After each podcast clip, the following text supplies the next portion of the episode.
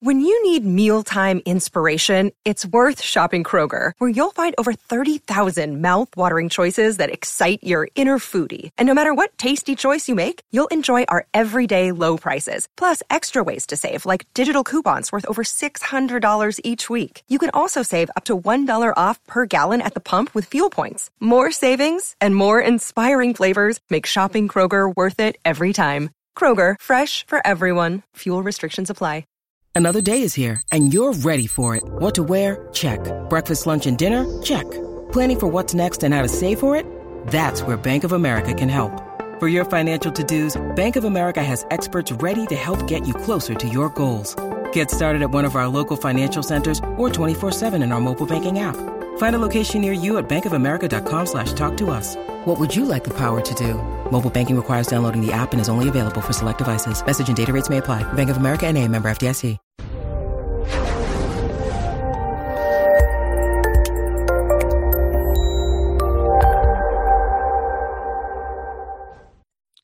This episode was pre-recorded as part of a live continuing education webinar.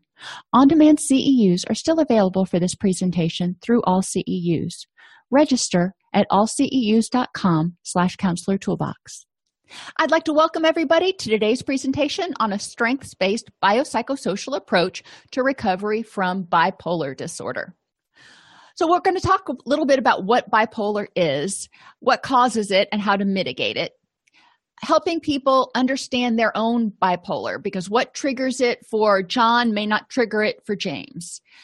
Help them identify their own warning signs because bipolar episodes, just like depressive episodes and manic episodes, often don't come from completely out of the blue.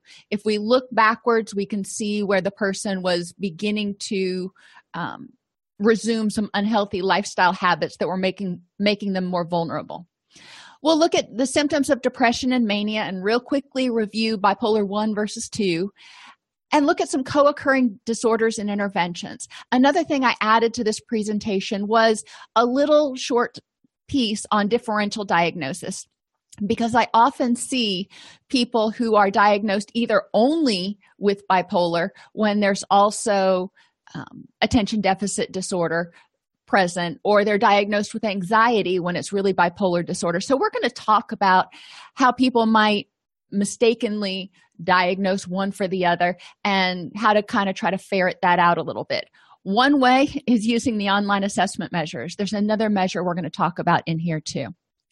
So, we care because uncontrolled bipolar puts people at risk for suicide, addictions, and addiction relapse. You know, even if somebody doesn't have an addiction, when they are in a manic episode, they can be more likely to engage in potentially self injurious behaviors, not for the purpose of self injury, but just because they're looking for even more of a rush.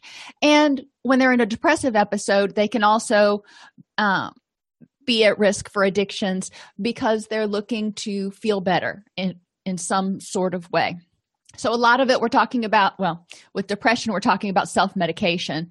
With mania we're just talking about what they perceive as something exciting.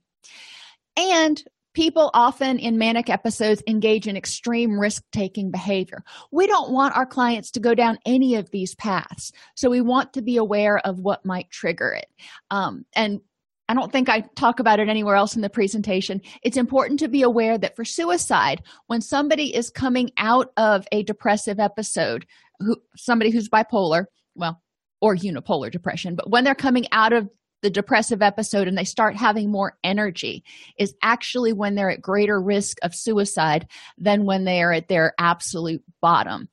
Not saying they're safe at their absolute bottom, but we don't want to get complacent when somebody starts feeling better and assume that they're out of the woods. Poorly controlled bipolar disorder can leave people feeling hopeless and helpless. If they have bipolar 1 um, and they have at least a full blown manic episode, but maybe more, um, they may not mind that. They may because it disrupts their life. Um, the depressive episodes tend to be when patients usually present when they've got bipolar disorder. So we want to look at um, what's going on with them and help them see how the bipolar disorder disrupts their life because that can go a fair way to um, encouraging medication and treatment compliance.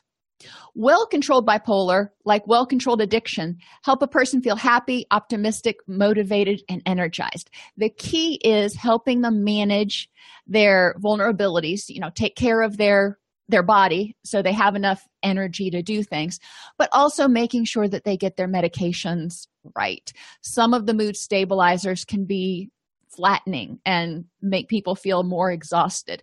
Um, and it's important, it's vital that they openly communicate with their psychiatrist or physician about the medications if they are if the side effects are so significant that it's impairing their quality of life which means they're likely to be medication non-compliant. So we want to make sure that if they're feeling too flat that they talk it over with their medication provider.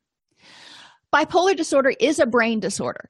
Um, you know sometimes with like depression we can look for situational causes. For anxiety we can look for some situational causes. We can look for some cognitive stuff. We know in bipolar disorder there is something going on in the brain that causes unusual shifts in mood energy activity levels and the ability to carry out day-to-day tasks. Many very successful well let me go back to that. So just to be clear generalized anxiety, panic disorder, depression, they also can have a brain organic component to them, um, but not always. Sometimes you can have those from a situational cause, whereas bipolar disorder, we know that there's something um, that's not quite right with the balance of the neurotransmitters for most people with bipolar. Okay, so who has bipolar? Lots of people. You'd be surprised. Mel Gibson, Demi Lovato, Axl Rose, Britney Spears, Jean Claude Van Damme, Mark Vonnegut, and Amy Winehouse, to name just a few that I came across, you know, doing some internet research. Lee, Lee Thompson Young and Robin Williams were also both quite successful and revered in their fields, despite, if you want to call it, losing their battle with bipolar. Um, so, why do I bring that up? Because a lot of times people when they are given a diagnosis of bipolar disorder feel very isolated feel very unique. And i want them to realize that there are a lot of really successful awesome people who have bipolar disorder. You know it once it's managed then people can live a stereotypical life. I work really hard to avoid the word normal because um, what's normal for one person may not be for another. But we want to look at they can live a very high quality, active life. Bipolar disorders caused by imbalances in neurochemicals, especially dopamine, serotonin, and norepinephrine. The, the imbalances could be genetic, or triggered by sex hormone changes or stress hormone changes.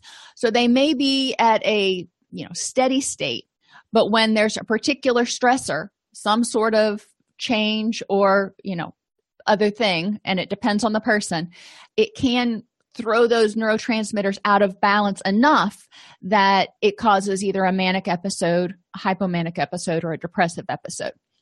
More than 1 in 50 adults are classified as having bipolar disorder in any 12 month period. So I encourage people when they're walking around the store, when they're walking around the grocery store, when they're at church, when they are sitting in a meeting at work with, you know, 50 other people, at least one person in that group has bipolar disorder and or will be diagnosed with it in the year I want them to recognize how common it is. I want them to start looking around and thinking when they're driving down the road on in rush hour traffic, you know, every 50th car they pass, somebody in those 50 cars probably had bipolar disorder. Um, to help them realize again, it's not a weird diagnosis, it's actually pretty daggum common. Among patients seen in primary care settings for depressive and or anxiety symptoms, 20 to 30% are estimated to have bipolar disorder.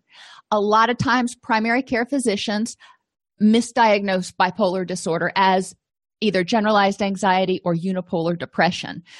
Um, so it's, you know, a 80% of the time 70 80% of the time they're right but the other 20 to 30% you've got this person who is going to continue to struggle and get really frustrated because the treatments for generalized anxiety and depression are generally SSRIs, and SSRIs can trigger manic episodes, can make the mood lability worse. Bipolar disorder is still underrecognized primarily due to misdiagnosis as unipolar depression. And that's not just in primary care. That's also in, you know, our field. Because if we see somebody who has unipolar depression, uh, you know, they may not have had a manic episode yet. Likely they have, but they may not have had a manic episode yet, or they may not report it. Or if it's a hypomanic episode, they may not really note that as something problematic. Um, and yes, diagnosis of mental health conditions is out of the scope for a lot of GPs, and a lot of them will tell you that. A lot of them will say, I if you've been diagnosed before, I can help you continue your medication, but there are so many nuances to psychological diagnosis. I really want you to get a, an evaluation from a psychiatrist in order to better make sure that we're getting you started on the right path because nothing is more frustrating to somebody who is struggling and again generally they present in a depressive episode nobody is nothing is more troubling for somebody who's presenting and struggling than getting on medication and not feeling like it's working. One of the things they see and i'm jumping ahead of myself is when somebody who has bipolar disorder is started on an ssri one effect could be to set off a manic episode. Another effect could be to have really rapid improvement. And you know it takes four to six weeks for the ssris to really get in there but they tend to have really rapid improvement in days unfortunately that improvement doesn't last and then it, they tend to go back into a depressive episode and they start to feel even more defeated uh, I want clients to understand this. If they start talking about that pattern where they've been on antidepressants and it works for a little while, but then it doesn't anymore, you know, that may just be the wrong medication for them. Their case is not hopeless. So we know the symptoms of depression apathy, feeling down, empty, hopeless, low energy, decreased activity, sleep changes, worrying, difficulty concentrating, forgetting things a lot, changes in eating habits, and feeling tired or slowed down. And how is this different than low energy? I've had clients ask me this before. And what I try to, the way I try to differentiate is energy is your desire to get up and do things and feeling like you can. When people are feeling tired or slowed down, it almost feels like they've got a 50 pound rucksack on their back, or their arms and legs feel like they're just lead. And it is exhausting to even get up and walk across the room go to the kitchen go outside um, so there, there's a difference there's energy to do things and then there's just feeling like you're filled with cement mania people feel very up high or elated now after people come out of a depressive episode even unipolar depression there's a period of mild very, very mild euphoria. And we don't want to mistake that for hypomania or mania. They're just feeling good. They're like, oh my gosh, I see the sun again. I see colors. How awesome is this? And then, you know, it kind of levels out, but you don't have a crash. It's just kind of a really good and then a okay, contentment. Um, People in a manic episode have a lot of energy and increased activity levels. They often feel jumpy or wired, you know, like they can't settle down. They want to sometimes, but they can't. They're wide awake and they're just looking for something to do. They have trouble sleep- sleeping, may talk really fast about a lot of different things. So they're jumping around. And when we talk about ADHD in a minute, we're going to talk more about these symptoms. They may be agitated, irritable, or touchy. Not everybody who's manic is in a good mood. So they can be manic, but really agitated. They feel like their thoughts are going really fast and think they can do a lot of things at once. People, especially in a hypomanic episode, often find themselves taking on three, four, five, six projects and not um, being able to complete them. You know, when they come out of their hypomanic episode, they're like, oh my gosh, what did I get myself into? But there's no sense of time in a manic or hypomanic episode. And they can, especially in a manic episode, engage in risky and reckless behavior.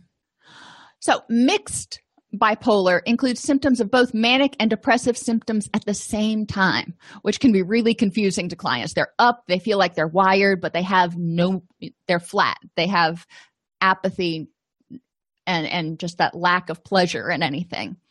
They may feel very sad empty and hopeless and energized.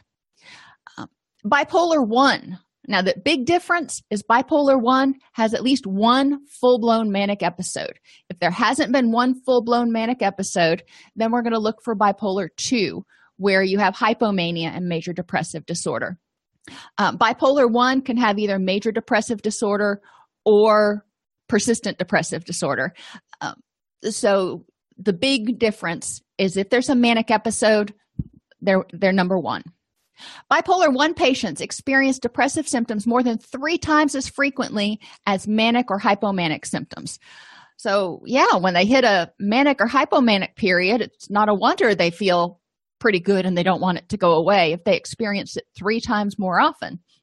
Um, bipolar 2 patients experience depressive symptoms approximately hold your hold your horses.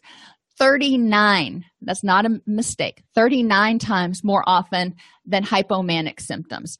So people with bipolar 2 can have 39 depressive episodes before a manic episode. Now unfortunately the body is not that consistent where we can go okay 38 39 you're due for a manic episode. But we do know that both types of bipolar depression is experienced a lot more frequently than mania or hypomania. So common misdiagnoses generalized anxiety disorder. How do how do you differentiate? Because some people when they get anxious they get really revved up and they feel like they're wired and they can't sleep. Um, the goal directed activity in generalized anxiety disorder is often related to an anxiety theme. Like if they think that there's a problem with their finances or if they're you know whatever they're worried about their activities and their thoughts generally race in that direction. They're not all over the place. They're pretty directed in more or less. And their mood is often irritable and energetic versus elated. Now again just because somebody is irritable doesn't mean it's anxiety. We want to look specifically at what is causing the sleep disruption and what are the themes of the thoughts that the person is having, the racing thoughts. Because um, if you know something's going bad at work. You hear there's going to be layoffs. Somebody can get really anxious and go well if i get laid off then i'm going to lose my job. If i lose my job then i'm not going to be able to pay the house payment and i'm da da da da da da and go in this rapid cycle of catastrophe and get themselves all worked up and then not sleep. Then they start trying to figure out okay what do i need to do in order to make sure i can pay the house payment? What do i need to do to make sure i can do this? Um, so anxiety disorder pretty focused. Adhd Approximately 60 to 70% of people with bipolar disorder also have ADHD. And 20% of people with ADHD have bipolar disorder. Um, so you can draw your own Venn diagram if you want. The take home message is we don't want to assume that they're mutually exclusive because if you've got somebody with bipolar disorder, you can get that controlled. But then if they've still got the ADHD symptoms going on over here, they're going to feel often feel frustrated. Now, what's the difference? People with ADHD um, often have hyperfocus. That's one of the hallmarks. This may happen on deadline pressure or when wrapped up in a compelling book, project, or video game. Um, and, and so you can you can see where there's a trigger for it. Hyperfocus may cause a decreased need for sleep and look like increased goal directed goal directed activity, but is often short lived in people with ADHD who feel exhausted when the hyperfocus fades. So we want to look for number one, was there something that triggered this hyperfocus? Could be a video game, could be a really awesome book, or even a Netflix marathon, whatever it is. Um, and once that hyperfocus faded, did they feel exhausted? If so, we're probably looking more towards ADHD than uh, bipolar.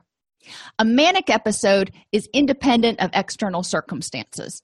You know, it's not where somebody gets a project and it sends them into a manic episode. There's a lot less control and predictability in people with bipolar disorder. And people with bipolar often want to go to sleep or relax, but describe feeling as if they can't wind down, which can go on for a week or more.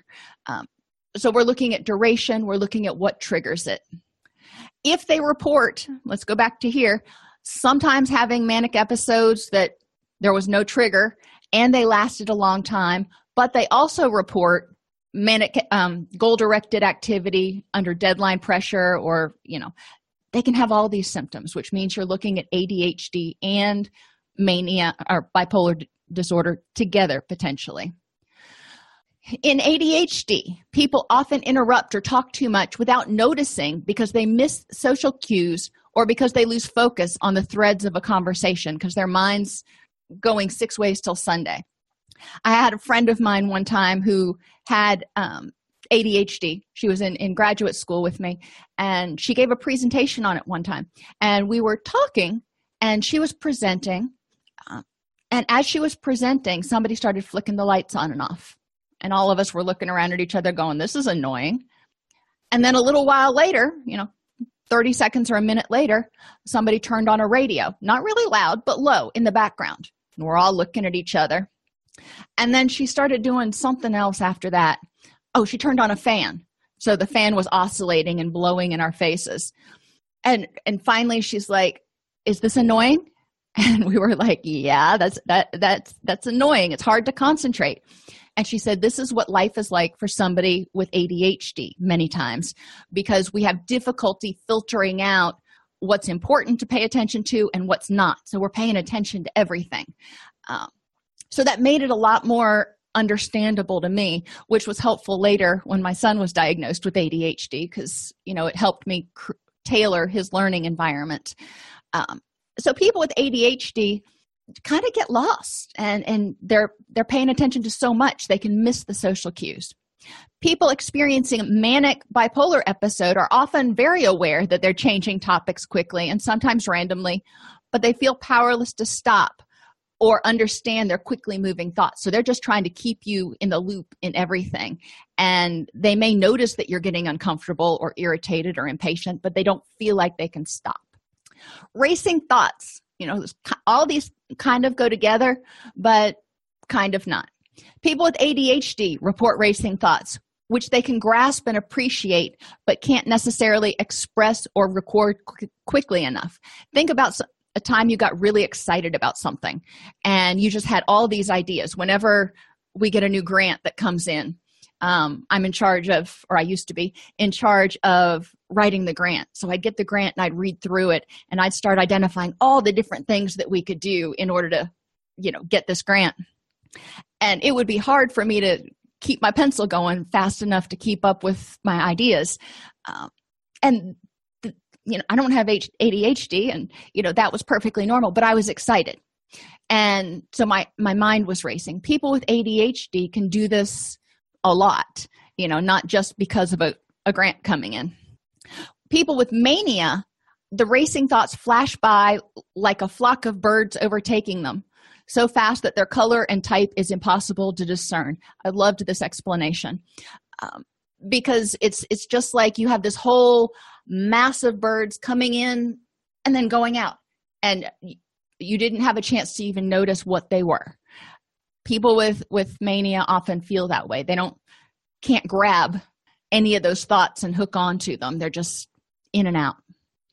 So helping people differentiate make sure that if they've got anxiety and bipolar if they've got anxiety and adhd and bipolar bless their hearts um, that we're attending to all of their presenting symptoms and issues. So what do they do to treat bipolar? Um, that well we're going to get down into that in a minute. Sorry got ahead of myself things that can c- trigger a bipolar episode. M- medications. Antidepressants as i said can propel a patient into mania. Um, captopril which is an ace inhibitor something that's used for high blood pressure can also trigger a bipolar episode. Corticosteroids. Um, certain immunosuppressant medications. Levodopa which increases dopamine. You'll, you may see patients with schizophrenia or parkinson's taking levodopa. And methylphenidate or dexmethylphenidate which are adhd med- medications. Um, all of these different categories of medications can potentially trigger a bipolar episode. Do they trigger it in every single person? No. Um, so that makes it even more difficult. But it is important to be aware um, if somebody has bipolar um, when they start taking medications that they need to be conscious cognizant of their symptoms so they can you know identify early onset of a, a depressive or a manic episode. Circadian rhythm desynchronization can trigger or look like um, bipolar disorder. Hyperthyroidism can look like a manic episode. That means too much thyroid. You know a lot of times we talk about hypothyroidism and depression hyperthyroidism gets people too revved. In children mania can be misdiagnosed or look like oppositional defiant disorder. And substance use both intoxication and withdrawal but more specifically intoxication can also look like mania or depression depending on whether they're taking stimulants or depressants.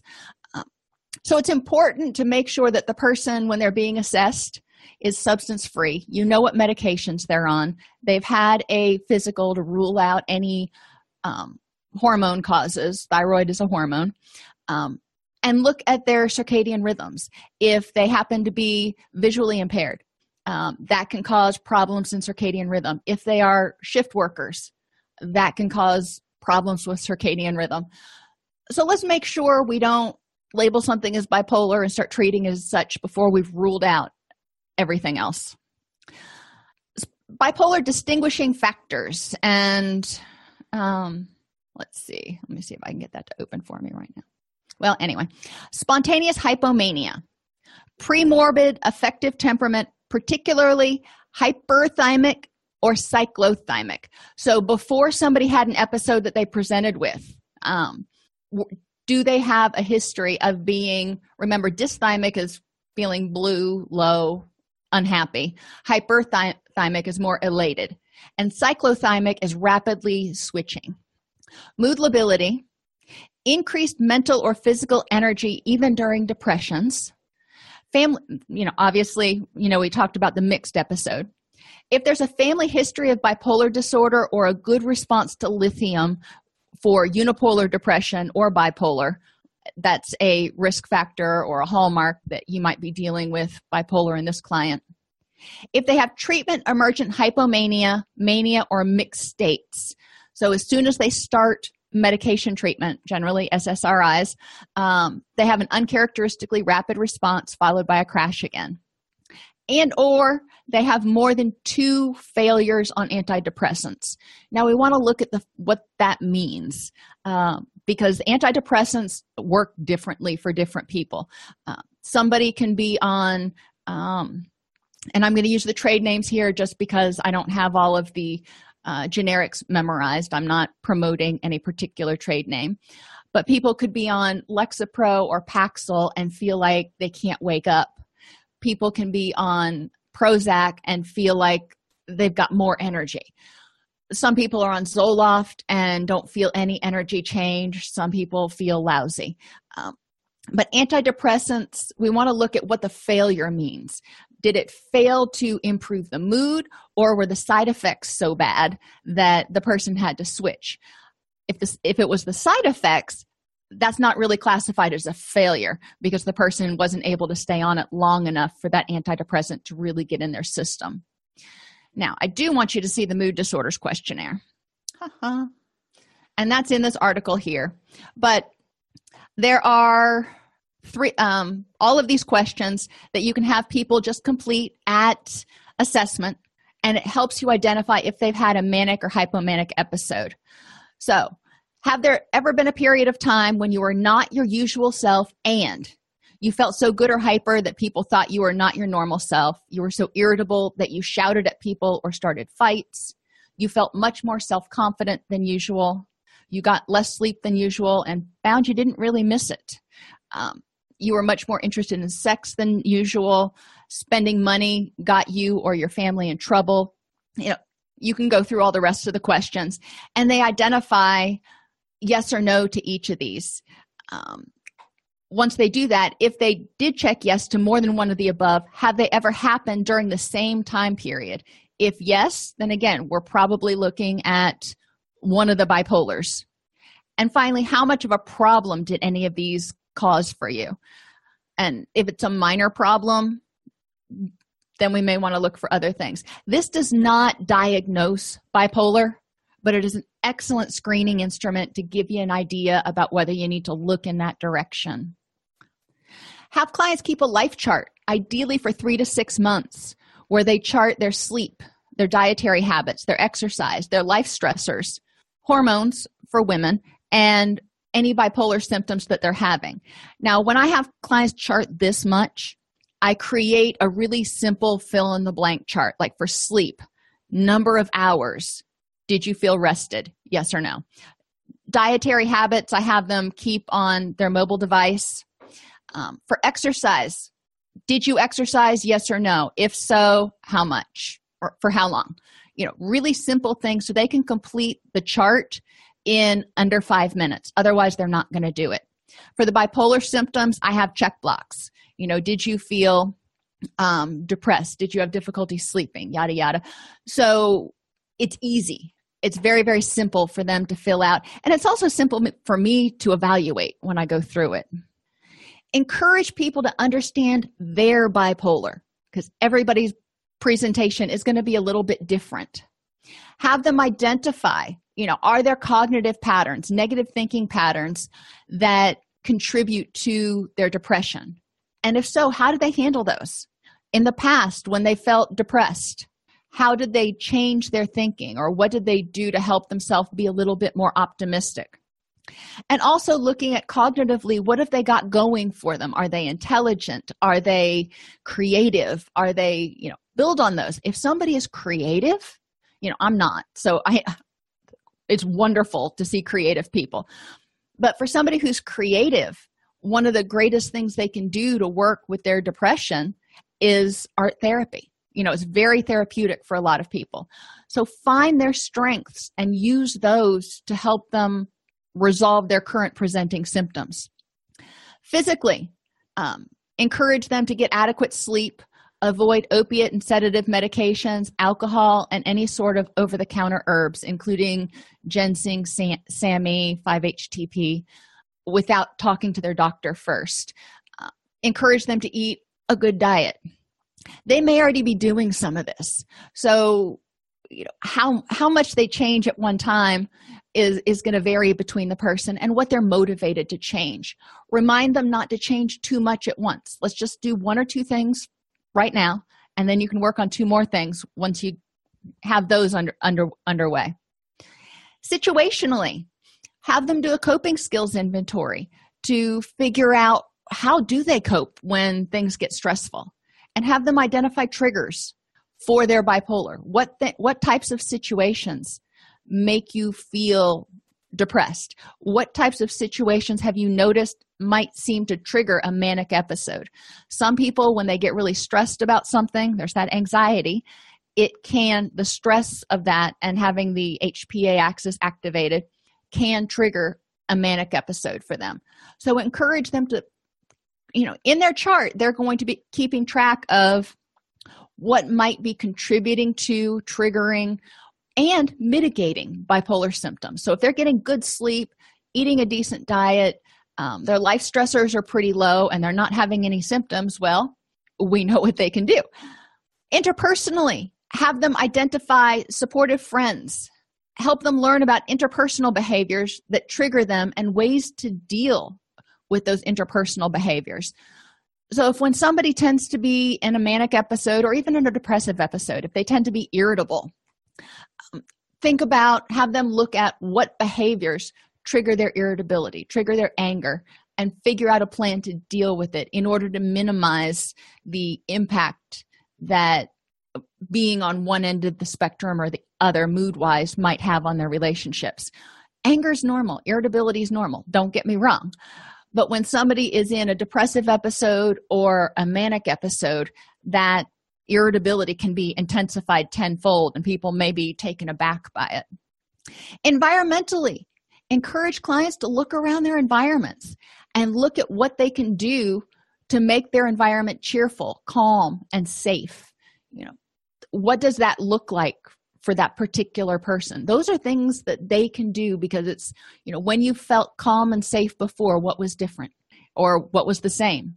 What helps you feel, feel cheerful? We just recently had the inside of the house repainted because it was time but i've always felt more cheerful especially during the winter and when there's less sunlight when i have a like a light yellow color on the walls like straw not not bright yellow um, and that helps me feel a little bit more cheerful which is in contrast to all the black that i put in there but whatever um, it, it works for me and that's how i feel comfortable in my environment.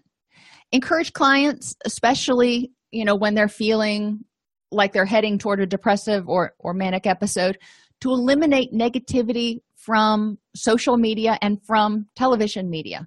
You know if it stresses them out to watch the news do they have to watch the news? You know what'll happen if they go for a month without watching the news? And in their real life environment encourage them to try to eliminate as much negativity as possible. And that can be altering how they deal with interpersonal relationships. That can be looking around and finding things that stress them out and addressing those. Um, there are a lot of different things but we want to look at it biopsychosocially. For mania we still want to build on strengths encourage them to become aware of any medications they're taking and how those medications affect them. This can include stimulants thyroid medications uh, SAMe and 5-HTP.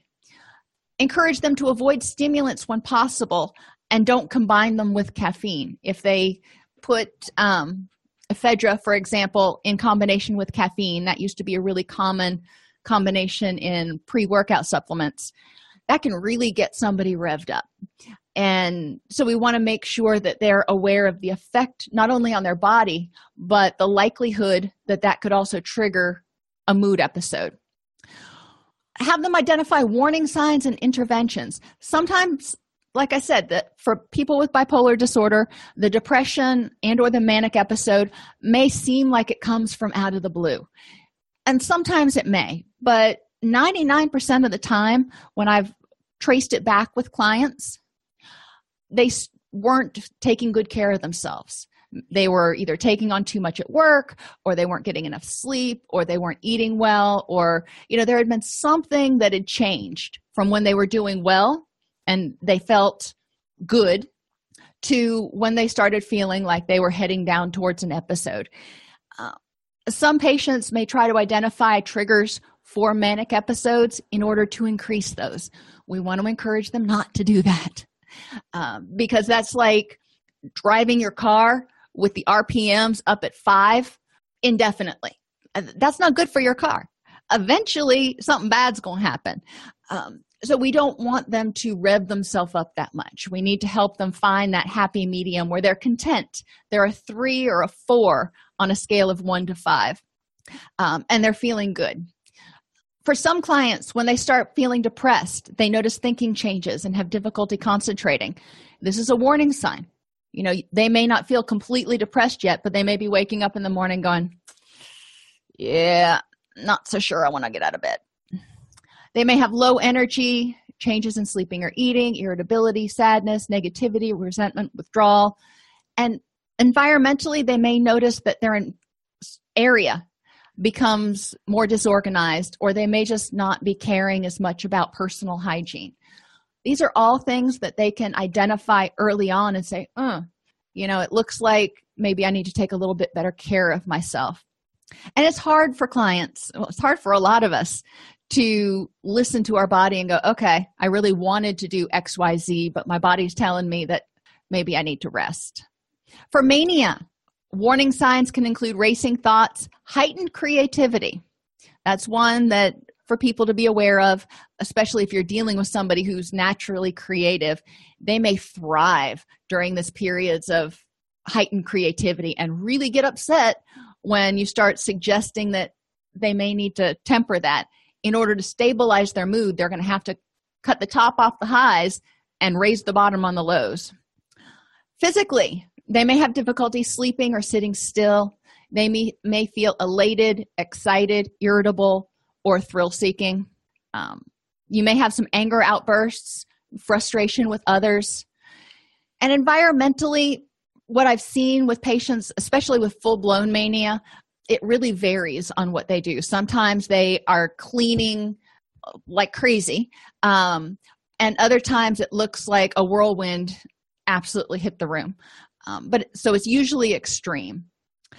So, treatment compliance. We want to encourage clients to do a decisional balance exercise, and I, I generally break it down so it's shorter. What are the benefits of eliminating um, depressive episodes? If the person was no longer depressed, how would they feel emotionally, mentally, physically, and how would it impact their family and friends? Now, a lot of times that this one's easy to fill out. The drawbacks to eliminating depression. This can be harder to fill out because they're like, well, I don't see any drawbacks. Okay, we can leave that for now. Uh, sometimes patients come to the awareness that if they're no longer depressed, they may not get as much attention and people may expect more of them, which is really anxiety provoking. But this area usually doesn't have a whole bunch of stuff in it. And then we want to ask them what are the benefits of eliminating the mania emotionally, mentally, physically, and socially? This one's a little harder. Not as hard as the drawbacks to eliminating depression.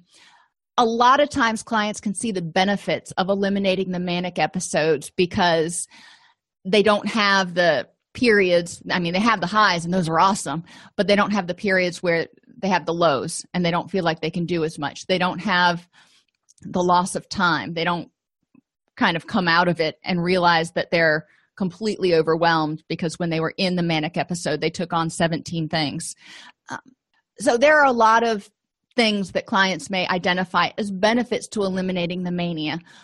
But we also want to talk about the drawbacks to eliminating it because like I said, for some people, that's when they're their most creative. And if they're a writer or an artist or a musician, this may be the time when they are feeling like their uber selves. So they don't want to get rid of it. And it's terrifying to them to think that they might not be able to tap into that we can talk about ways to tap into their creativity when they're not manic. And you know there are techniques that they can use in order to get that focus that they so desire. Um, but it depends on the person exactly what you're going to use. If we don't address all of these concerns about eliminating their mania treatment compliance is going to be lower because people will just they'll miss it. They'll miss it a lot and they'll want to feel that feel that high again so, general techniques and ask clients, how do you deal with it? Up until now, when you felt depressed, what have you done that's helped you feel better, even for 10 minutes or an hour or half a day? You know, maybe it didn't work the whole time, but or it helped you feel instead of feeling just devastated, you felt sad. You know, it helps you feel a little bit less intensely depressed. Build on that. Ask them what they're willing to do some clients are going to look at you and go no i'm not going to do that. I'm not going to do that. Keep your journal? No not going to do that. Uh, okay so what are you willing to do? I tell my clients a lot of times i'm going to suggest things that you may not think fit for you or work for you or you're not going to do. Well i'd rather you tell me number one that you're not going to do it and what what i'm what i'm more concerned about is what you're going to do instead if you don't want to keep the journal okay how are we going to be able to notice changes and find connections between your eating your sleeping your stress levels and and your mood episodes? You know help me let, let's figure out a way that we can we can do this. And they may come up with something you know. Basically i state what it is that i want to do or accomplish and why why it's important. And i say is there another way we can accomplish this? When i work with clients in recovery sometimes they don't want to go to 12 step meetings. Okay if you're not going to go then what are you going to do instead? Because you need to have some social support. You need to have something to do besides sit alone in your apartment from the time you get off work until the time you go to work the next day because that's a dangerous period.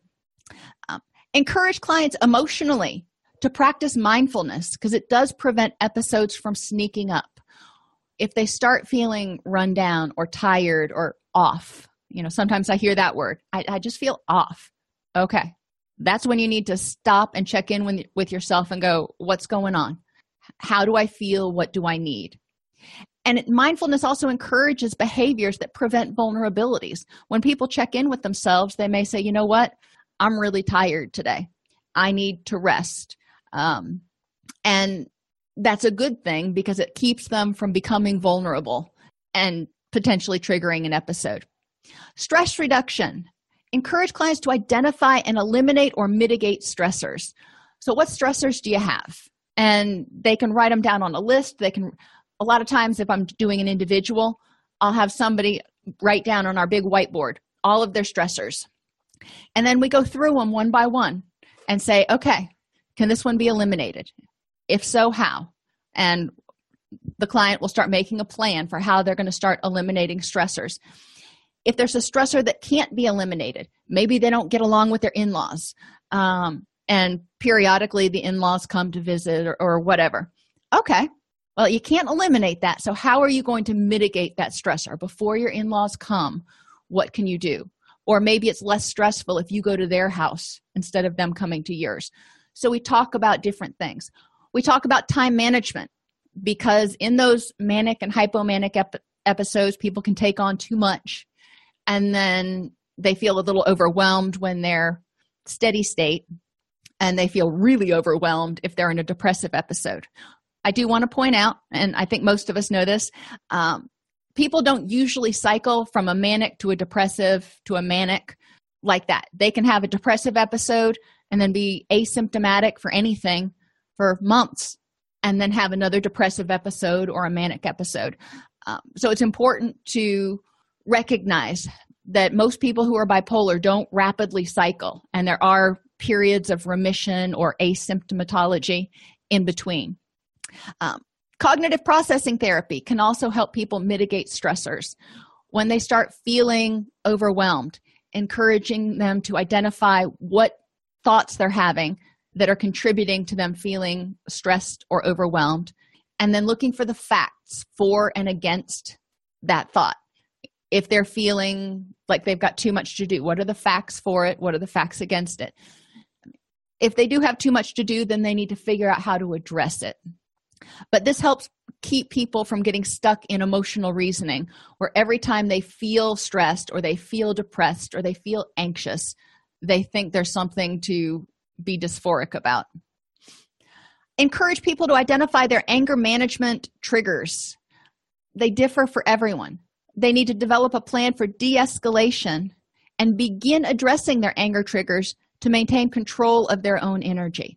They need to identify if driving in, tra- in heavy traffic stresses you out and makes you irritable and angry. Well okay how can you address those triggers? Maybe driving a different way or maybe putting on your favorite music really loud in the car or whatever it is that you can do to mitigate that anger. Anger takes a lot of energy.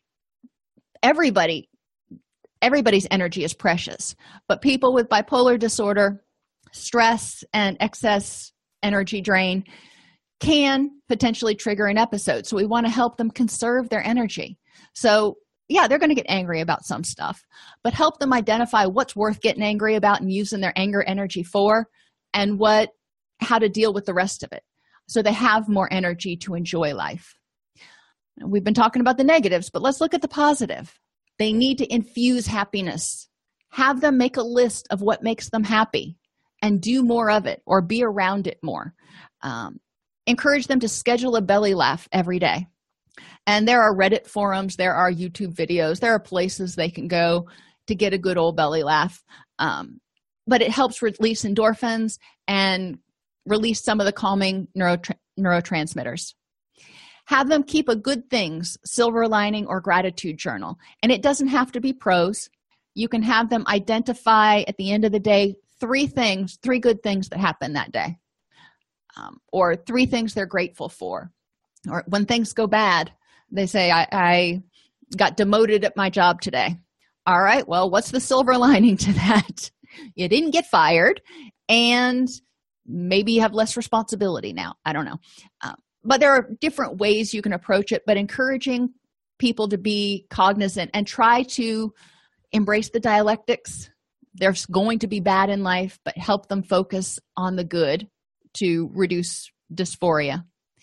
Mentally, address cognitive errors all or none thinking focusing on only the positive or negative using feelings as facts and focusing only on a small piece when something happens maybe you turned in a group project and your boss sent it back and said uh no try again so, some people will take it very personally and focus only on the fact that the boss sent it back with feedback instead of okay it wasn't just me participating in this project. So you know all of us need to contribute to it again. And you know yes it was given back to us but we get a second opportunity. So it's looking at a bigger piece of the puzzle. Encourage clients to develop their self-esteem and view failures as lessons.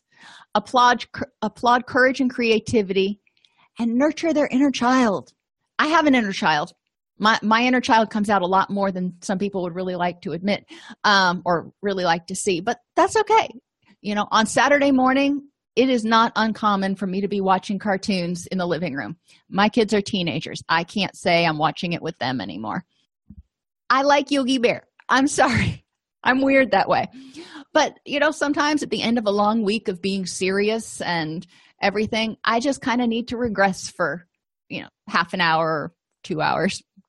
Nur- encourage people to nurture their inner child and don't be afraid to be silly. Don't be afraid to laugh or do something goofy. Physically increase clients to exercise or encourage clients to increase exercise. It increases serotonin levels reduces stress helps balance hormones and neurochemicals and may combat some medication side effects exercise is anything that moves the body.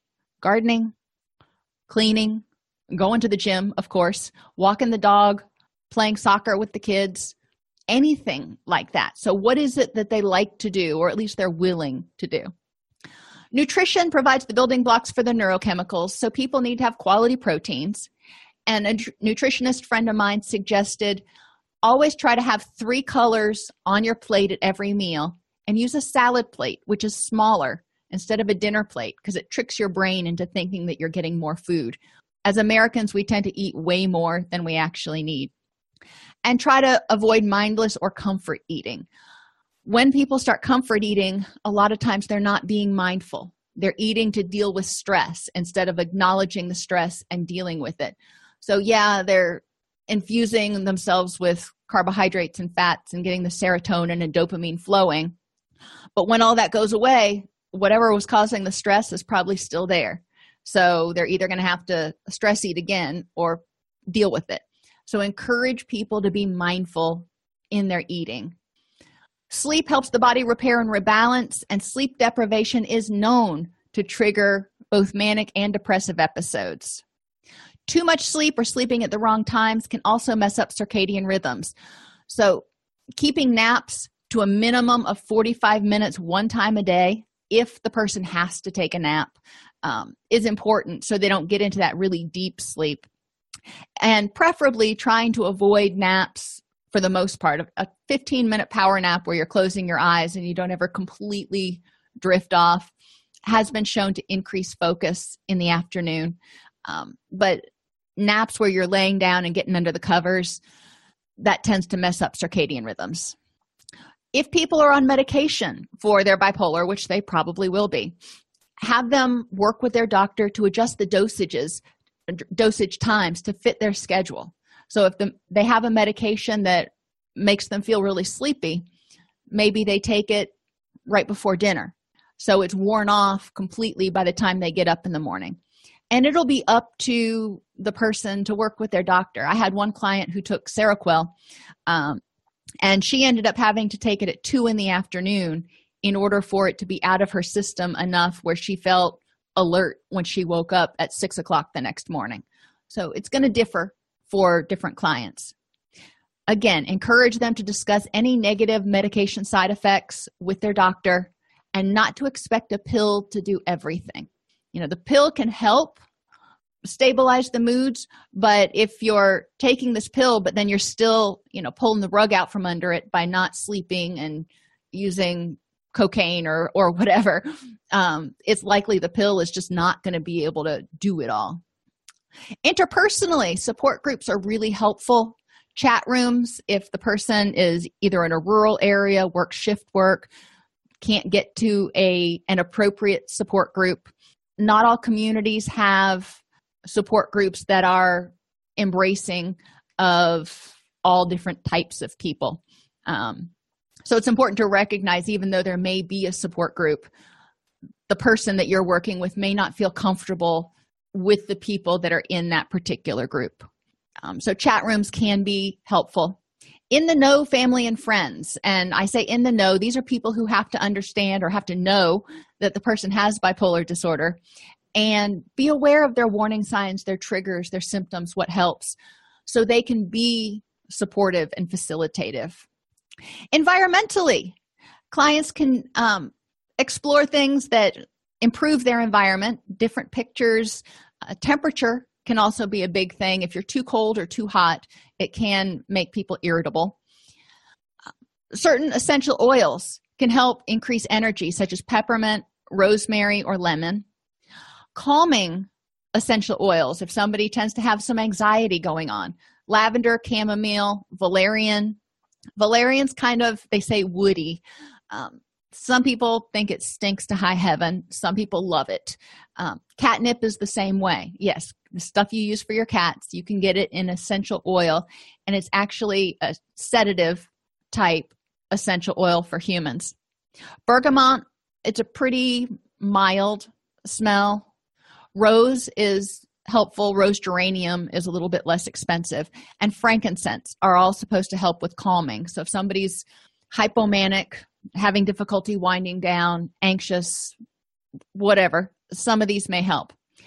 Memory triggering include ginger clove cinnamon orange and jasmine. What works for one person is not necessarily going to work for another. I mean we there are studies out there that show certain essential oils have effectiveness at anxiety reduction and um, depression improvement but it's really going to be up to that person. And i found that when a person smells something if it smells noxious to them then it's probably not something that they need. If they smell valerian and they're like oh my gosh that stinks. Okay that's not triggering what their brain needs. Their brain knows what it needs. I do the same thing with my my rescue animals. You know i let them take a good whiff of it and if they like it they'll stick around and they'll sniff it some more. If it's not what they need then they'll go somewhere else. Um, i tried for for our donkeys when we first got them into rescue i tried lavender because i thought you know that'll help them calm down. They hated it. They liked valerian. So i learned that for them they preferred preferred that particular essential oil for whatever way it works in the brain. Um, and encourage clients to visit a store that sells essential oils because they have testers and they can sniff them to see which ones work for them. And essential oils also smell different from different manufacturers. So it's important again for them to figure out places that they can get their essential oils and try to stick with the same company once they find one that really works. Organization can help another thing that's really important with people with bipolar is to manage impulse items when they go into a manic or hypomanic episode especially and they're prone to engage in risk taking behavior or um, less restrained behavior. Car keys need to be somewhere where maybe they can't access them if they're known to go out and drag race or you know drive 100 miles an hour just to see how it feels. Credit cards that's a big one. Credit cards need to be somewhere. Um, some of my clients will freeze their credit cards in a block of ice so they can't get to them um, and they can't see the numbers in order to read them and put them in on on their phone. This can help prevent unrestrained spending especially at 2 a.m or something when the infomercials are on. Porn sites. If the client happens to have a attraction to porn sites having those blocked because it's really easy to get sucked into those.